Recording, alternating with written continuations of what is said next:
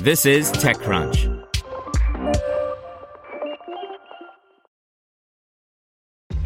This episode is brought to you by ShipStation.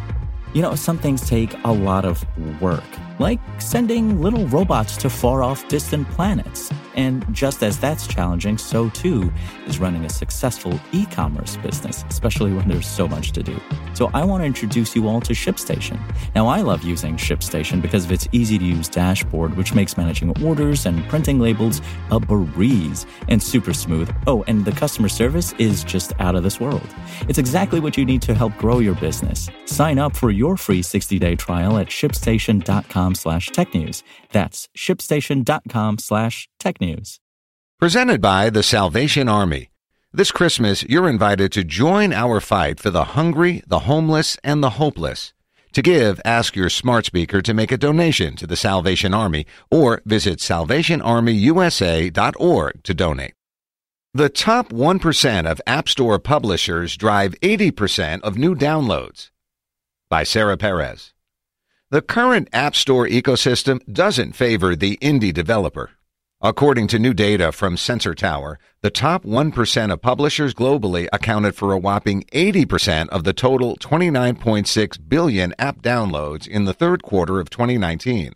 That means just 20% or 6 billion downloads are left for the rest of the publishers. This bottom 99%, which equates to roughly 784,080 publishers, averaged approximately 7,650 downloads each during the quarter.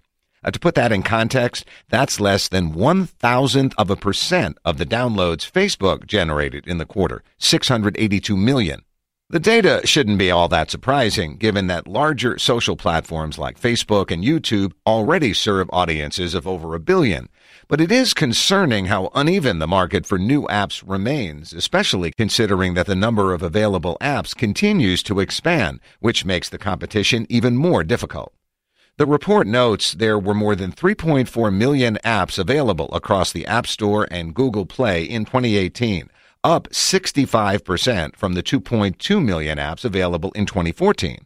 But the number of apps that were able to achieve at least a thousand installs has been declining over that same period, from 30% to 26%.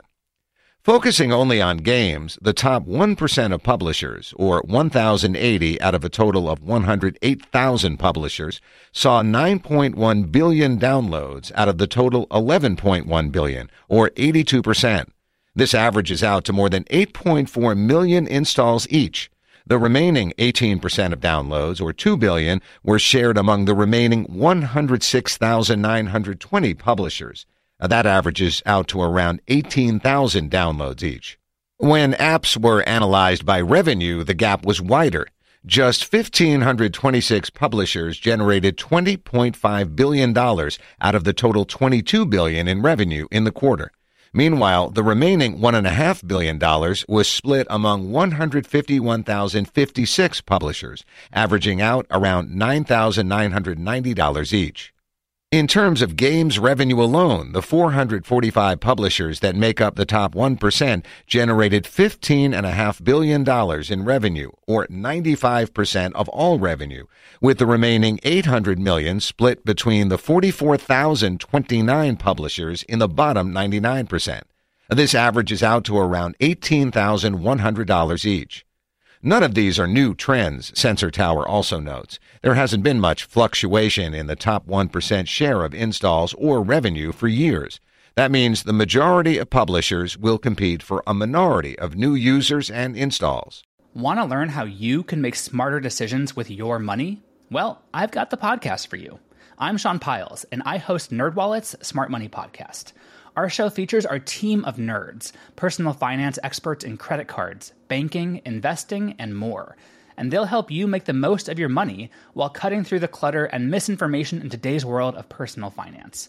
You'll get clarity on strategies to help you build your wealth, invest wisely, shop for financial products, and plan for major life events. Listen to NerdWallet's Smart Money Podcast wherever you get your podcasts.